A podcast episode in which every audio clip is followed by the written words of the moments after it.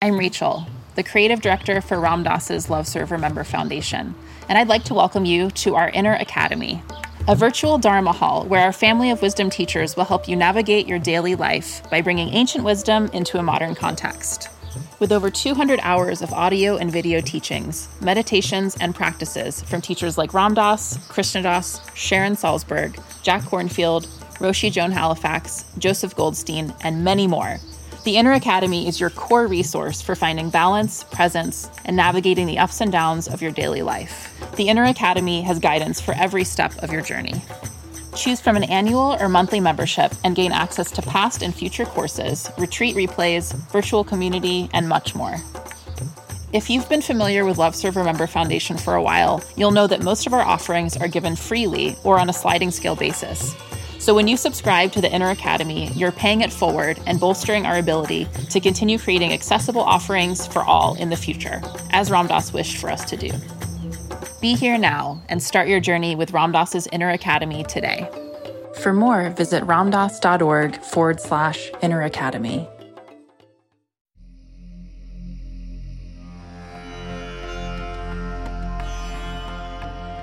Welcome to the Metta Hour with Sharon Salzberg, where Buddhist wisdom meets everyday life.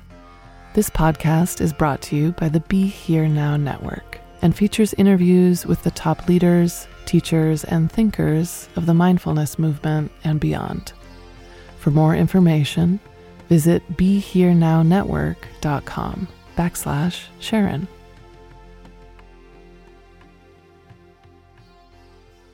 Hi, I'm Sharon Salzberg, and today I'm in conversation with Buddhist teacher and author Pamela Weiss. Pamela is among the few Buddhist teachers authorized to teach in two traditions, Zen and Theravada. She's the only lay person in the Suzuki Roshi Soto Zen lineage to receive full Dharma transmission. After living as a monastic at Tassajara Zen Mountain Monastery for 5 years, she completed comprehensive training through Spirit Rock Meditation Center to become an insight meditation teacher. She's currently a member of the Spirit Rock Teacher Council and a guiding teacher at San Francisco Insight. In addition, Pamela is an executive coach, entrepreneur, and pioneer in bringing Buddhist principles and practices into the workplace. And in 2020, Pamela released her first book, A Bigger Sky: Awakening a Fierce Feminine Buddhism. Welcome to the podcast, Pamela. Thanks, Sharon. Thanks for having me. Oh, it's a great pleasure. Thank you so much for joining me. And where are you? Where are you recording from? I am in cold and foggy San Francisco. I'm curious about San Francisco Insight. Have you been meeting in person or only virtually in this last period of time? Oh, only virtually. And I think our board just decided only virtual through the end of the year. So, yeah. It's been quite a time. When in 2020 did your book come out? It came out in July. This July, it'll be a year that it's been out. Yeah. Yeah. It got a little delay because of COVID, and it was an odd time to have a book come out. It's a very odd time. We'll get to that for sure. Yeah. But to begin with, you've been a practitioner of meditation for a very long time, both in the Zen tradition and Theravada Buddhism. And tell me what brought you to the path. Yeah, it is, my book is predominantly memoir. And so a bunch of that story I tell in the book. And probably one of the most important events that led me to practice was being diagnosed with a chronic illness when I was 11.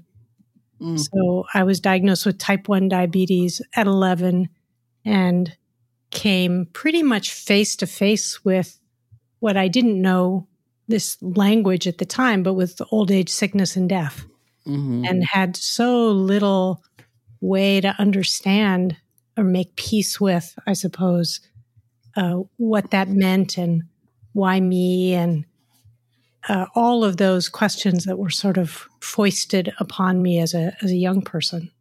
And when did you actually encounter a teacher? I came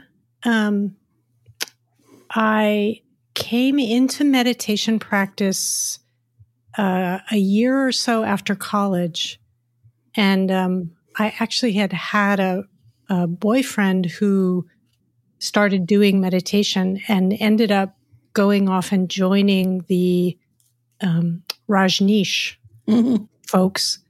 And when he left to do that, he left me as well. And I was not so interested in meditation when he was around, but when he left, it kind of piqued my interest. And so I went, literally at the time, I looked up meditation in the Yellow Pages. Oh, how fun. Yeah. And eventually found my way to San Francisco Zen Center. Well, that's a good thing. Was it under S or under Z? Yeah. How many places did you have to look at before you came to that? I think, to be honest, I think that I actually found out about meditating by going, so funny, so long ago.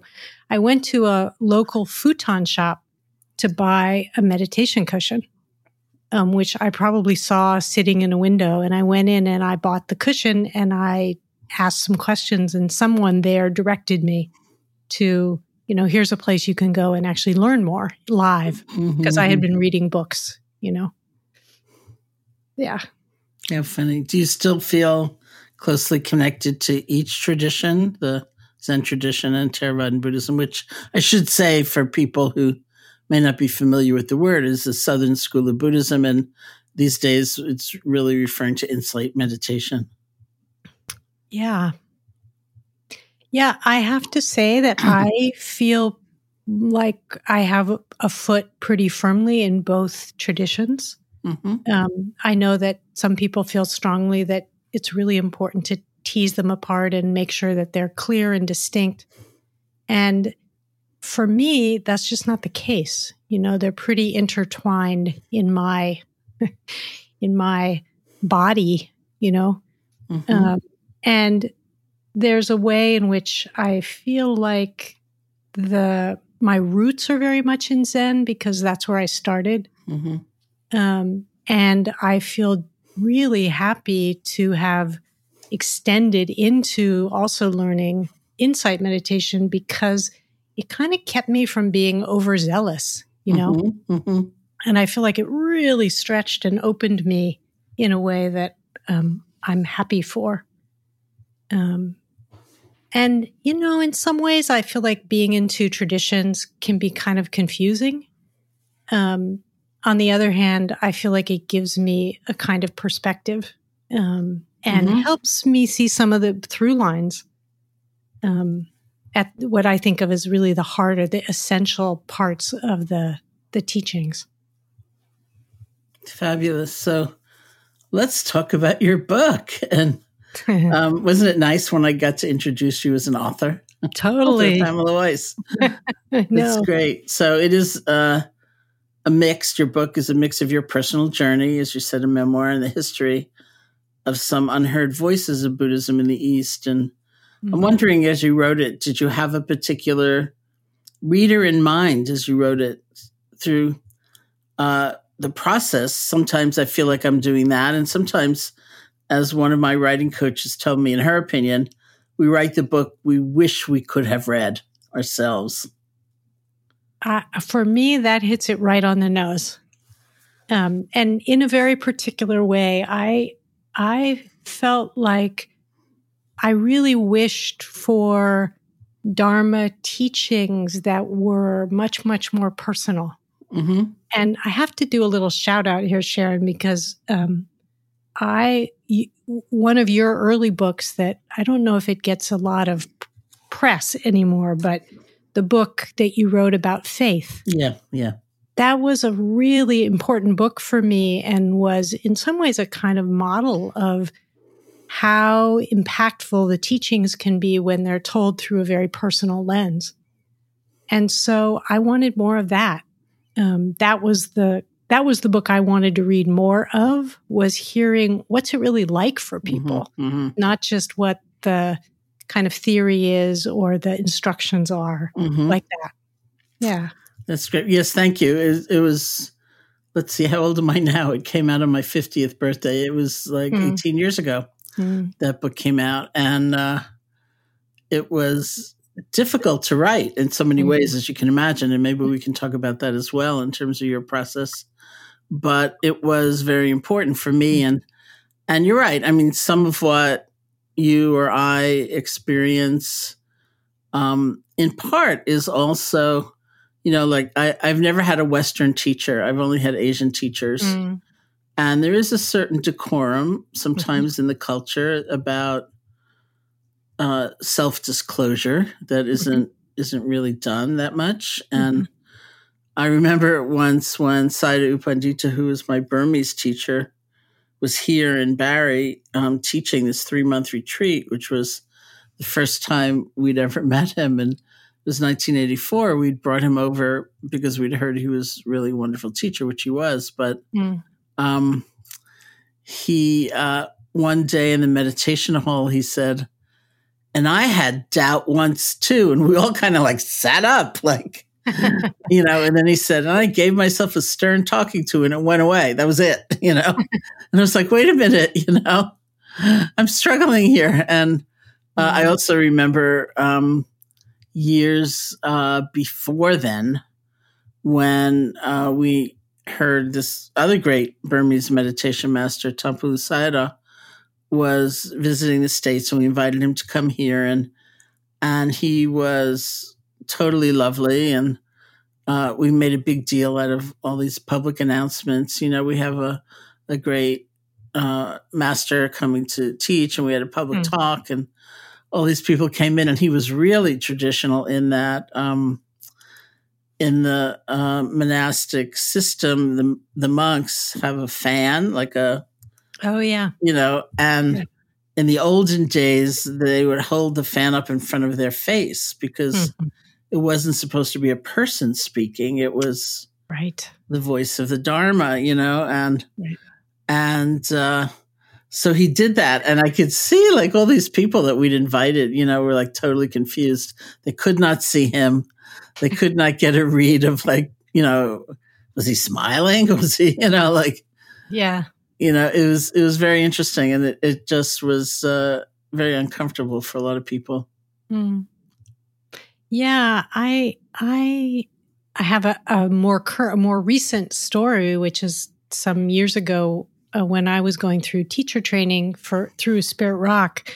There was one of the senior teachers came in to do a session with the trainees, and essentially said, you know, you shouldn't really share personal stories except to kind of, what did he say? Like, except for mule stories, by which he meant stories in which you're making fun of yourself.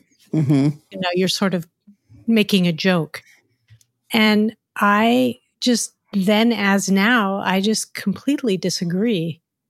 Because of the reason you said earlier, which is that I myself was so hungry to hear the human side of the teachings and the impact of the teachings. And it's still true that I like it to hear it from other people. And more I see the impact of how kind of door opening or tenderizing it is for people to hear about the Dharma in a very personal way. Yeah. Well, because of course we live it personally, you know. Exactly. It's not something happening over there at all. No. Yeah.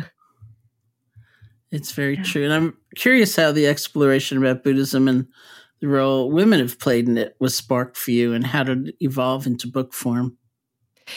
Yeah, I mean, I think that the style in which I wrote and my wish to bring forward, for lack of a better word, it's a tricky word to use, but a more feminine expression of the Dharma, those were hand in glove, you know. I was writing a very personal story, and that was in part a way of expressing a more feminine, personal, intimate version of the teachings. And, you know, I talk about in my book, when I was a youngish Zen student, in the Zen tradition, there's this beautiful practice of reciting the names of the lineage that go back and back and back from actually before Buddha, through the Indian ancestors, the Chinese ancestors, the Japanese ancestors, in this case, all the way down through Shunryu Suzuki Roshi, who founded San Francisco Zen Center. And I loved that practice. Mm. You know, it was one of just deep gratitude, appreciation, reverence, and really feeling the support, for me, was how I felt it, of all of these human beings, these real people who went back and back and back and back.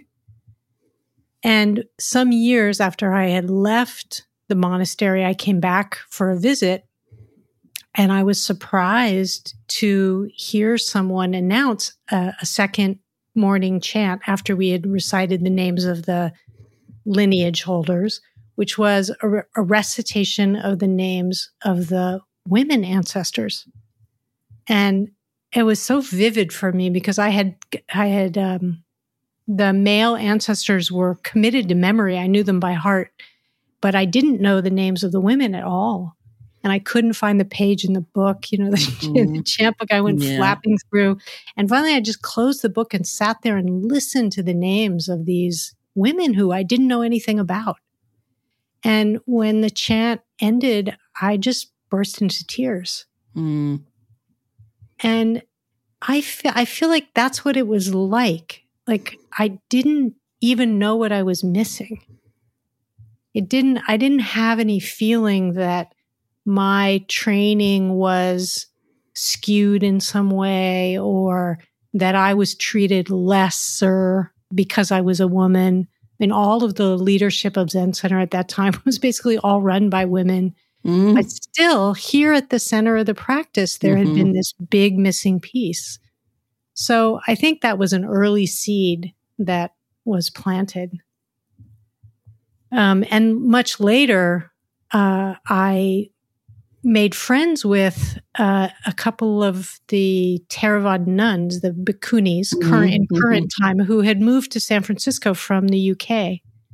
And when I got to know them and spend time with them and hear their stories, I was, you know, frankly appalled at the bias that they were still up against.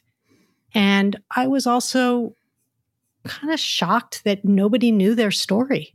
Mm-hmm. And so that was one of the vows I made to myself in writing the book, was that I wanted to tell my own story, but I also wanted to tell their story, which I did in the context of writing. It's so interesting. I remember visiting that monastery in England, you know, which is supported largely, I think, by Thai people, Thai national people. And yet Ron the Abbot is a Westerner. And so they're kind of in between worlds as well. It's very interesting. And the protocol around, say, a meal is usually the monks go up and eat, and then they serve food to themselves, and then it having been offered in general, and then the nuns, and then the laymen, and then the laywomen. And I was there with my goddaughter, who was sort of a little girl at the time, and her even younger sister. Her sister was quite young, and we had made the offering of the meal to the whole community. And we were sitting there kind of waiting our turn, and at one point, the littlest girl, you know, the younger sister, screams out, "How come the girls are going second?" Which was really a moment, you know, it was a moment in time. It was very funny. Yeah. Yeah. And it's, you know, it points to thousands of years of bias that are baked into the tradition that, you know, as my initial story conveys, I didn't even know. You know, it sort of was just the water I was swimming in. Mm-hmm. And it took me a while to start to wake up to realize, you know, in a way, like, wait, where are the women? You know, where are the women's voices? Where are the women's perspectives? And for me, it's really interesting that the Buddha was very clear about creating a fourfold Sangha, which is what you just spoke to, which mm-hmm. is monks, nuns, lay men, lay women, right? And yet, the voices of women were not, there's not much. You know, we have the Therigata, the stories of the awakened women nuns, so we know there were women around. But in the Pali Canon, women's voices are basically written out. There's so little that's there. And I find it fascinating that, you know, nothing was written down for about 500 years after the mm-hmm. Buddha's death. Mm-hmm.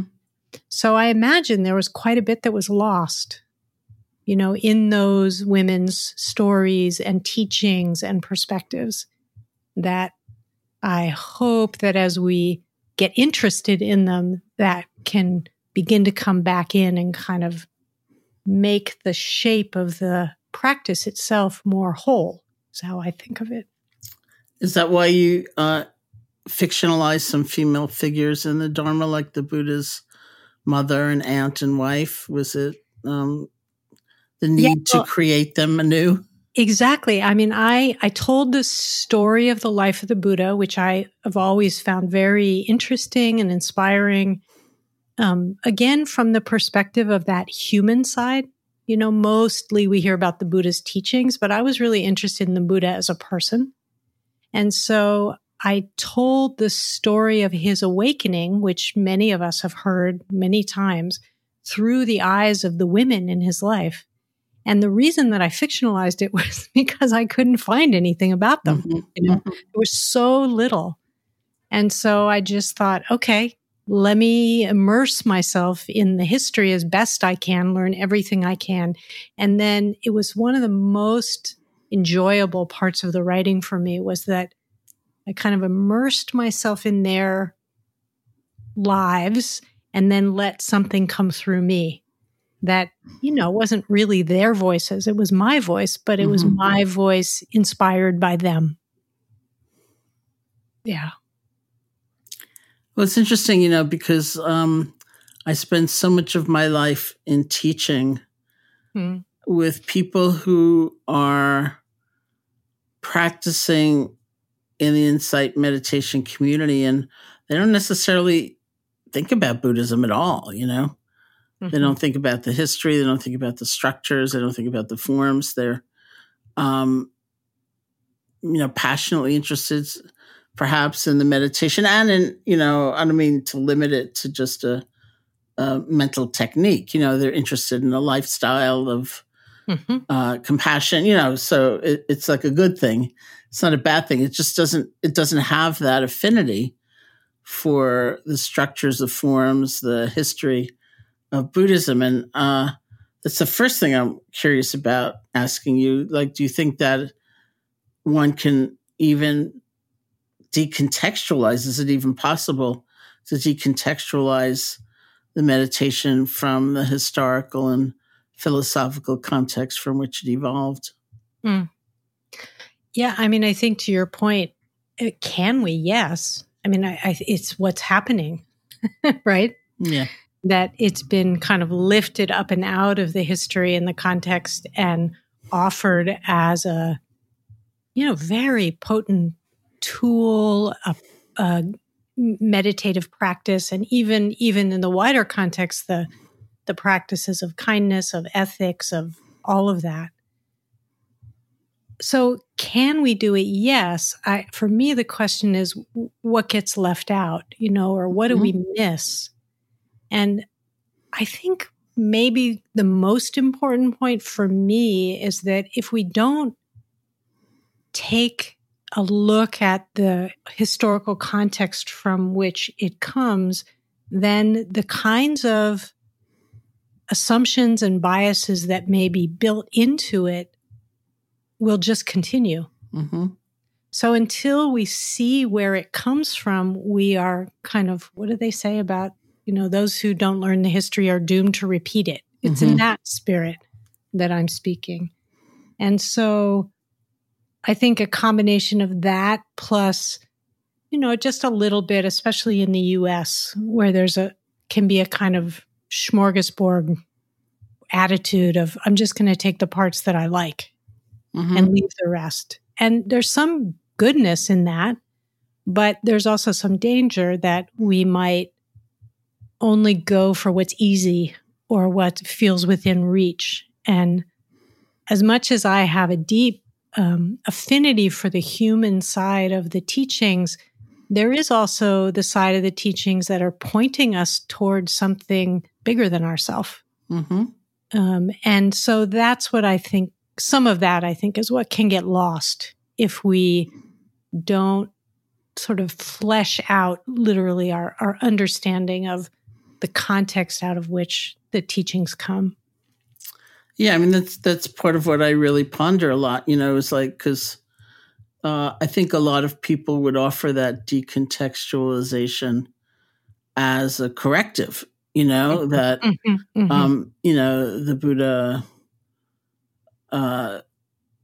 had teachings, you know, that were kind of highly adaptable in a way, you know, ethics and generosity and meditation and so on. So couldn't you just focus on that and not even consider? I'm not sure, you know, like it's just an interesting question. Not consider the history. Does that free you? Or is that, as you say, just laying the grounds for? Or does it trap you? Because I do think that there are parts of the teachings that are less about the essence of the teaching and are just cultural overlay. But if we don't know the history, if we don't know the context, then we don't know what we're kind of blindly taking in or unconsciously throwing out. You know, it's sort of a willy-nilly process. So if we want to be thoughtful, careful about shaping and reshaping the teachings, then I think we want to be careful about, or respectful maybe is a better word, about understanding what it comes out of, the ground from which it grows, you know. Some of my feeling, you know, and my interest in teaching the way that I do largely actually comes from my first teacher, who was S. N. Goenka, which was 7 million years ago in India, in the form of an intensive 10-day retreat. That's how he taught. And and the first night of my first retreat, Goenka said, the Buddha did not teach Buddhism. The Buddha taught a way of life. And so this is totally open to anybody, and it's not about becoming a Buddhist. And so this is like the first night, and therefore very influential as a foundational teaching for me. And it extrapolated as I had more teachers and spent more time absorbing the teachings, realizing that I was a laywoman, I was a Westerner in a tradition.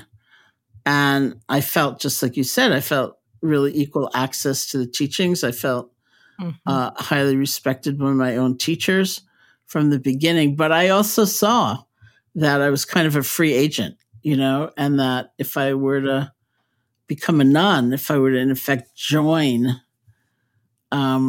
the institution, my life would be very different from the life of a monk. And so that, in a way, was... kind of a and I didn't really want to become a nun, you know, in many ways. But one of the appealing things, of course, in that tradition is that you can ordain for a temporary period of time. It's not like a disgrace, you know, if you decide it's not a lifetime practice for you. But, you know, so maybe I had a little bit of an interest, like, oh, that would be kind of cool to do sometime for a month, you know, but I didn't want to live my life within that network. And I see that as kind of representative of the choice that I was just talking about, you know, to not undertake an identification with the entire institution. And I've never looked back from that. Right. Well, I'm totally with you in the understanding that Buddhism is not about it didn't come from an institution, and it didn't intend to build institutions. And whenever we build institutions, this is just me baldly stating my bias, but I think institutions have trouble. You know, they have all kinds of biases and so on built into them. And the Buddha was a social revolutionary as much as anything. And so there is a way in which I think that what you're saying, which is that the power of these teachings can be brought into our life in the world in so many ways that are really useful. And I think we need to be careful. I mean, I don't feel that you need to be careful so much as someone who spent time with all of these teachers who are deeply rooted in the tradition over decades. But I think that as a culture, as an American culture, we need to be careful about sort of, just taking the stuff we like and leaving the rest, because we risk missing the depth of it. We risk missing the really deeply enriching parts of the practice. But it's true in my own life within the Zen tradition. In that tradition, the divide is not so much based on gender, but there is a lay priest divide. And in my case, I decided not to become a priest, which is kind of like graduate school or something in the Soto Zen tradition. And as a result of that, I bumped up against this bias toward, sort of the same as monk, nun, or layperson. And I feel like there's a huge need for exploring and expanding the question of what does it mean, or even is it possible to wake up when one is fully engaged in the life of the world? And I hope so. Right. That's a good hope. And it's really a question that I'm deeply committed to, not so much finding an answer to, but in being in an ongoing exploration. Because I feel like it's what our world needs so much now. Are people who have the depth of understanding who we are and our relationship to each other in the world, that have this ethical backbone, have the orientation toward connection and kindness, who are not withdrawn from the world, but are stepping in. Because, we're in some deep trouble right now. And we need help. And I feel like these teachings have so much to offer in that regard. That's very beautiful. But let's go back to the nuns for a moment, Yeah. Which is a little bit different than what we were just talking about. Because as you say, there are, historically, there's this giant gap where female monastics were kind of relegated within Buddhism, certainly within Theravada Buddhism, to a much lesser role, and were not considered fully ordained. And then there's been a movement for full ordination and kind of equality in that sense. And to some extent in Asia, to some extent in the West.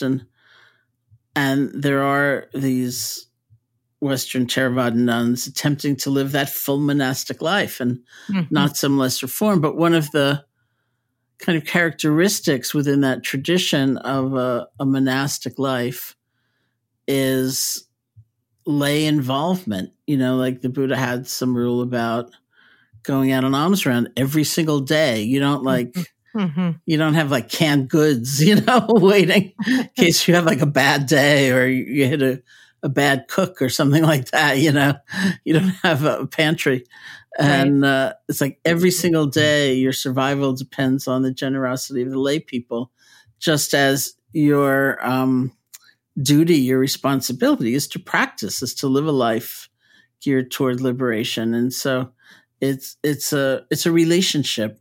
Mm-hmm. And what happened, I think, for a lot of people in the West, because it's an unfamiliar kind of relationship to us, is that, you know, I saw people championing the independence and the movement of the nuns, but not understanding, like, well, maybe it's up to us to support them, mm-hmm. you know, because they're not going to, it's not like Catholic nuns who may become school teachers or, you know, have a job. It's like, that's what being a fully ordained monastic in that tradition means. Your job is liberation, and you're not going to have stored goods. You're not going to have a pantry. You're not going to have an occupation where you're making money.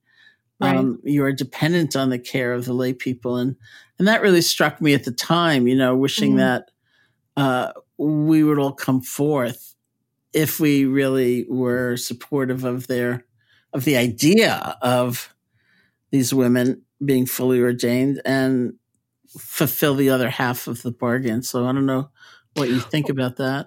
Well, that's why I think it's so important that their stories are known. Mm-hmm. And that, I mean, so many people I know first don't even know that there are nuns, Theravada nuns, like mm-hmm. active, at this point, fully ordained bhikkhuni, mm-hmm. you know, mm-hmm. women living this life. And then if they do know, I think they rarely understand that these women are not underwritten, as it were, mm-hmm. in the same way that the monks are. Mm-hmm. And so just there's a piece of making them more visible, not in a, you know, marquee, bright lights kind of way, but mm-hmm. I think mm-hmm. they're invisible for many, many people. Mm-hmm. And they're doing something that I think is really important. They're mm-hmm. upholding one thread of the fourfold Sangha. Mm-hmm. Mm-hmm. And as you said, that fourfold Sangha is meant to be interwoven, mm-hmm. right? Interdependent. And so, yeah, we have a ways to go in just having people even know that they're there. Mm-hmm. You know? Yeah.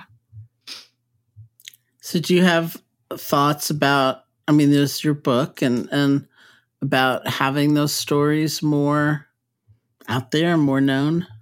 Well, it's funny because I'm actually in the midst, I'm almost 1 year through a 2-year writing program in fiction, which is mm-hmm. such a stretch for me.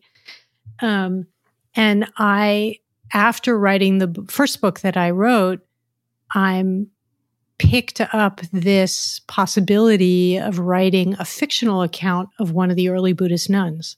Mm-hmm. And so, again, for me, that's a little bit different than telling the story of the current time nuns, mm-hmm. but it's a way of, by going backward in time and kind of pulling out the voices that were lost, and in a way trying to recreate what their lives might have been like, which is often women are so relegated to sort of second class mm-hmm. In the way that it is now. But I don't know that that's the way it was then, you know, that they may have come in the 500 year later gap when the male monastics wrote down the teachings. Mm-hmm. So that's how I'm kind of picking that thread up in my own life and both struggling with it, you know. As you said earlier, there's when you write a story, whether it's a personal story or a story about things that are happening that matter to you, it's a process, right? So there's an emotional kind of unpacking that happens that I find very useful. So that's the piece of it that is alive for me now. Uh-huh. Let me go back for a moment and ask about writing a memoir, you know, which I said was very difficult for me. Mm. What was your process like, just putting all that out there? Yeah. Well, I mean, I think I have to just say a little funny piece, which is that when I first started writing memoir, I was part of some writing groups. And then I got serious about it after my husband was in a serious bicycle accident. And I joined a group and in a way began to kind of write my way out of the residual trauma and fatigue and so on that I had been through. And that was when I started to see, oh, this is its own process for revelation, really, in a way. And those were the seeds that were sown for me. But when I first started writing memoir, I had this sort of not very skillful idea that the way that I would present myself was as very shiny and polished and put together. And it didn't take very long for me to submit some pieces of writing where people kindly were able to say to me, you know, this is terrible. Right. This is terrible writing. And nobody wants to read a story about how great you are. Yeah. Yeah. And so the process of really being vulnerable, you know, on the page and in public in that way was, it was very freeing in a way, and frightening, both. It sort of reminded me of, when I wrote Faith, I had a freelance editor who was hugely helpful for me, and as well as several coaches and people helping me out. And with the freelance editor once, she said to me, I guess I was starting out by saying that in many ways within Buddhism, doubt, and especially the right kind of doubt, is not considered an enemy to faith, that we need to question and wonder and investigate and see for ourselves and kind of insist that we can see for ourselves what is true. And that kind of doubt or questioning is really something that really is an enhancement to faith. And so she said to me, well, what's the opposite of faith then? And I had one of those experiences, you know, where words just come out of your mouth. And what I said was despair. I think despair is the opposite of faith. And she said to me, well, now you're going to have to write a chapter on despair. And I said, I don't really want to. Like, I think not. Let's skip that one, you know. And ultimately I did, because she, of course, was correct, but it was not easy. So, yeah, I had a very similar experience, Sharon, when I wrote what you know, you work so hard when you're writing. And I finally got a draft of something, which I was a new enough writer to not understand yet that it was still a shitty first draft. And I gave it to a dear friend of mine who's a longtime editor and developmental editor. And she knows me really, really well. And she knows my story. And one of the first things she said to me was, this is okay, but you left a bunch of really important parts out. And she said, you need to tell this story and this story. And just like you, I was like, no. Yeah, I don't think so. I don't want to tell those stories, you know. And of course, she was right. You know, those were essential parts of being honest, really. So it's the flip side of the hard part of it for me was that, this may be a bit of a subtle point, I don't know, but I found that, you know, when the way the mind works is that my mind works, I'll say, is that my history gets kind of clumped into story boxes. And by going back in time and really re-immersing myself in some key moments in my history, they got kind of unboxed. Meaning the stories themselves were no longer, you know, something I could sort of tie up in a bow and put on a shelf. Yeah. I relived them, and in many ways the complexity and non-linear, it wasn't just like, oh, it was good or it was bad. You know, I was happy or I was sad. I was like, oh, there were all of these dimensions of what was going on.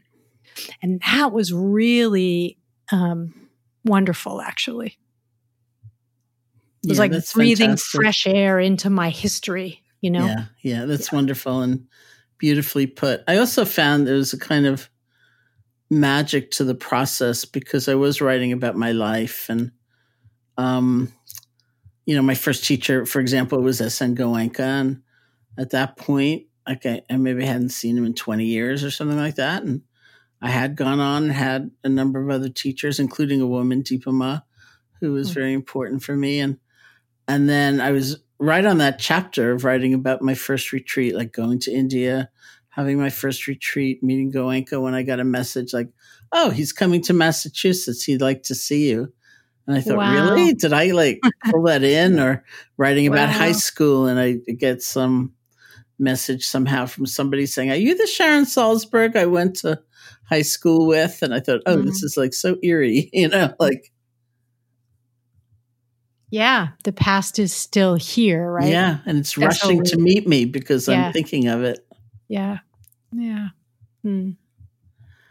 So I want to ask, since you're a part of a number of communities today that are looking at issues of diversity and equity and inclusion, and as you say, we live in a time which is so on the edge in so many ways. I'm curious about what you feel the next steps look like in terms of moving forward. Yeah, I do. There's a chapter in my book that I talk about the last, it's been about 15 years now that I've spent engaged in these women's circles that are addressing race and racism. And I feel like that process has been on par with my meditation practice in both kind of cracking me open to see things that new ways, and also just heartbreaking in the best way, sort of excruciating, but also totally tenderizing. And so my personal experience has been very much through intimate relationships. But I feel like, there are certainly the institutions that we were both referring to before are putting some of the groundwork in place to begin to address these things, but it's very young still. And in a way, I think at least around race and racism, that the onus of responsibility is on the white folks to look both deeply internally and see the kinds of invisible, blind biases that we may be carrying, that we are carrying because we live in a racist culture, to begin to see, for me, the thing that really broke my heart was when I built these relationships and sort of fell in love with these other women in my circle. These were mixed groups. And then had to be kind of bonked on the head to realize that, the women of color who were my dear sisters, they lived in a different world than I do. And that was heartbreaking for me when that finally kind of got through my thick skull. And I think that kind of heartbreak is really important. And that, I think, for white folks means both looking internally, but also extending out and really stretching into stepping outside the cultural norms and assumptions that some of us may be used to traveling within.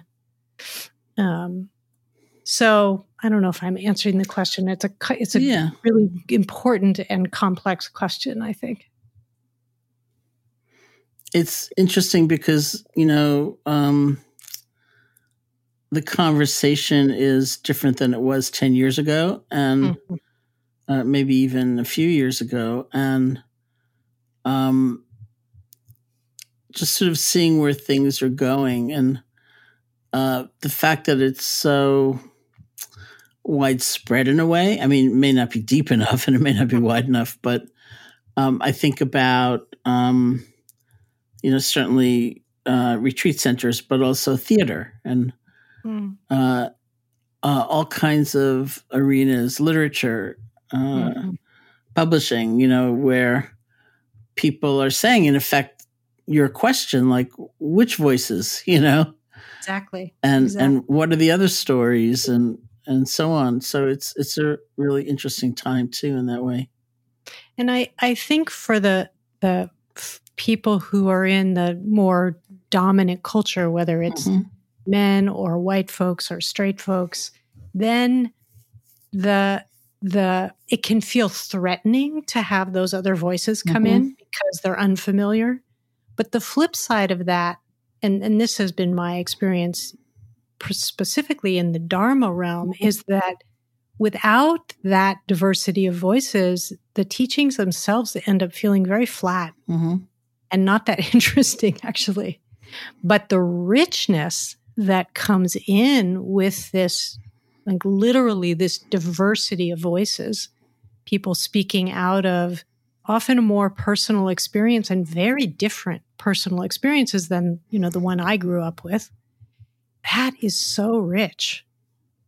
So if there can be a hunger for that deepening and enriching aspect of the diversification of these communities, I think that will go a long way to opening people's hearts, and stripping the fear and instead bringing in a sense of like, oh, there's so much more for me to learn about and see and understand.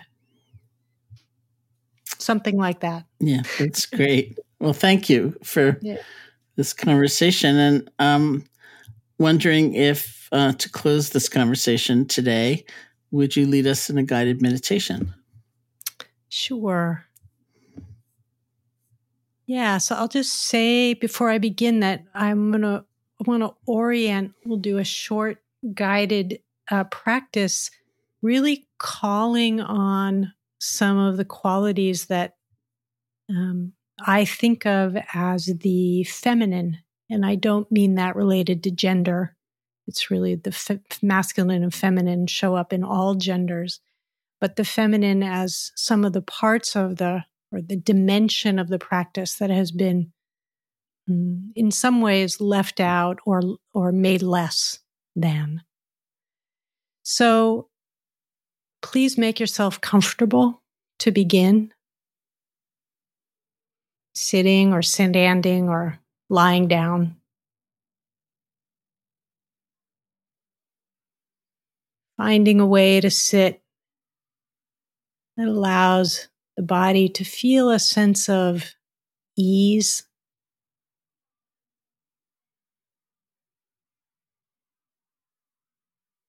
Maybe taking a few deep, full breaths.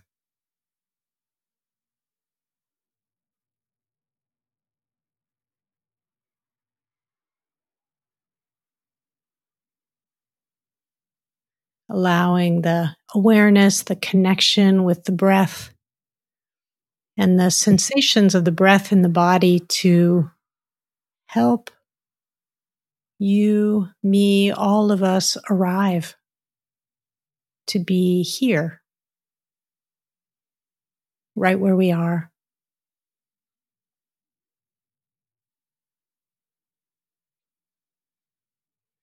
And for this short stretch of time, remembering, understanding that we don't need to go anywhere else, we don't need to be doing anything. You don't need to be trying to become someone.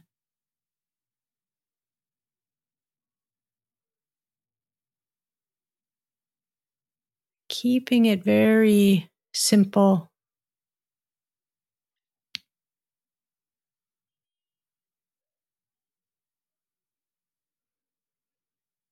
Bringing an attitude of openness, of allowing, of receptivity.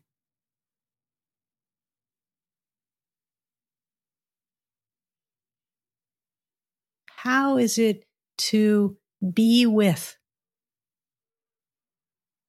whatever's here? Sounds or sensations, thoughts or feelings.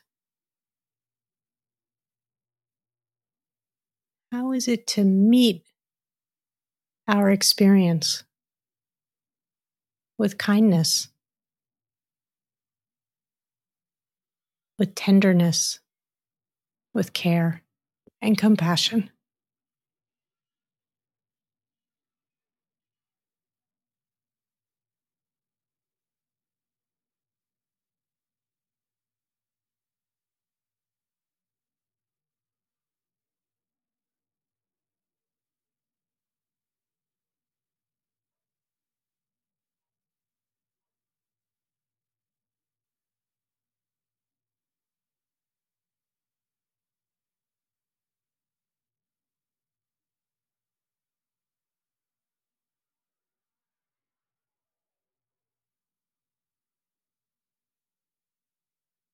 Some of our experience is pleasant,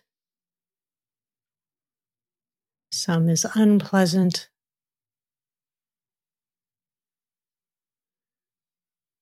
Can we allow ourselves to be the ground that holds it all?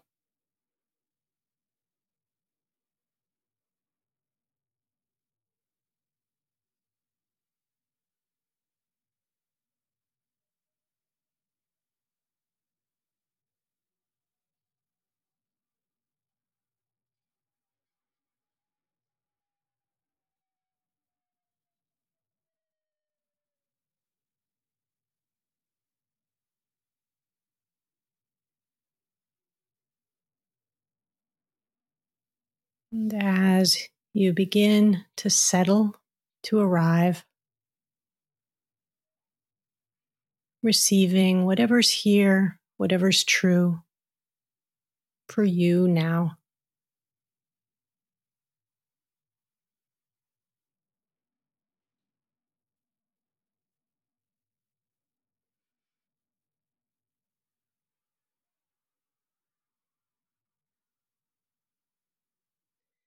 Taking a moment to imagine that you could literally breathe in and out of the heart,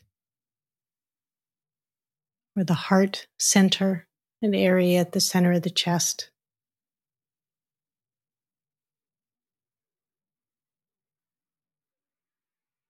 And as you breathe in, breathing in your own care and well-wishing.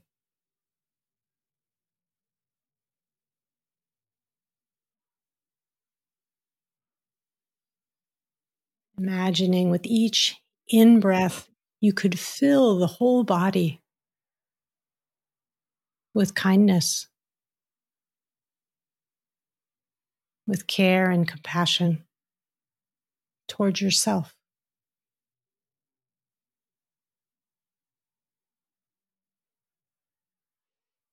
Taking in your own well wishes as best you can.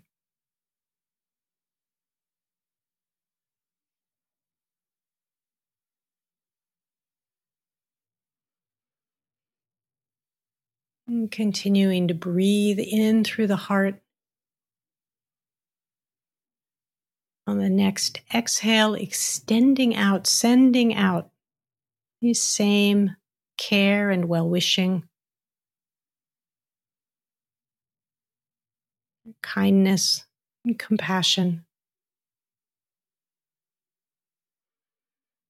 Any of the friends, family, loved ones in your own network or web or circle, and sending them your care and kindness, your well-wishing.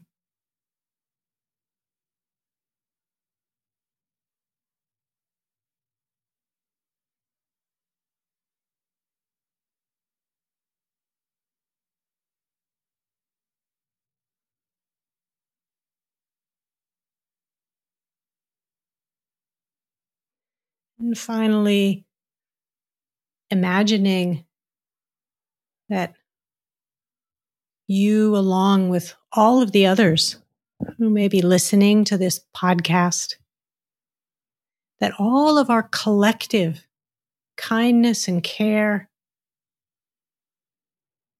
could move out, could be extended out in wider and wider circles, like a stone dropped into a pond, waves of kindness and care, spilling out in all directions.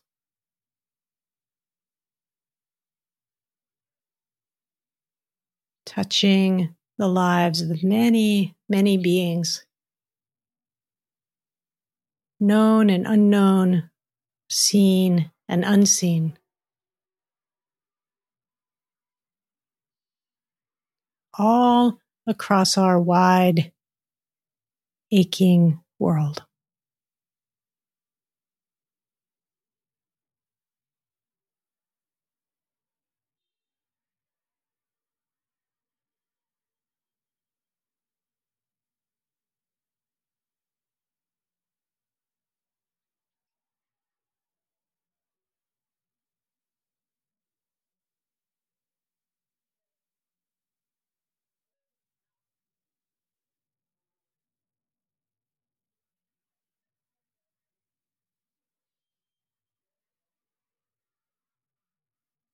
And as you're ready,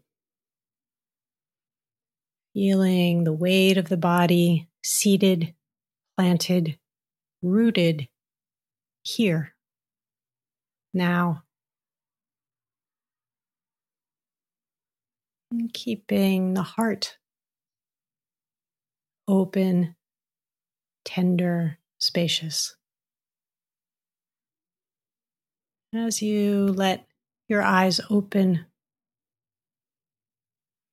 and taking a look around, coming back into the room or wherever you may be sitting or standing.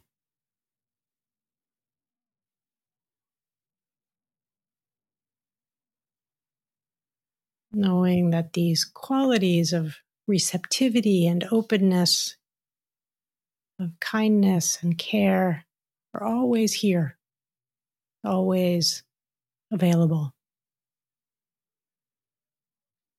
When you sit, when you practice meditation, and when you move through the world. Well, thank you so much for that beautiful, beautiful meditation, and for joining me today. And to learn more about Pamela's work, you can visit her website at www.pamelaweiss, it's PAMELAWEISS.com. And remember her book, which is called A Bigger Sky: Awakening a Fierce Feminine Buddhism. A big thank you to everybody listening. This has been the Metta Hour podcast from the Be Here Now Network. May you be safe, may you be happy, may you be healthy, and may you live with ease.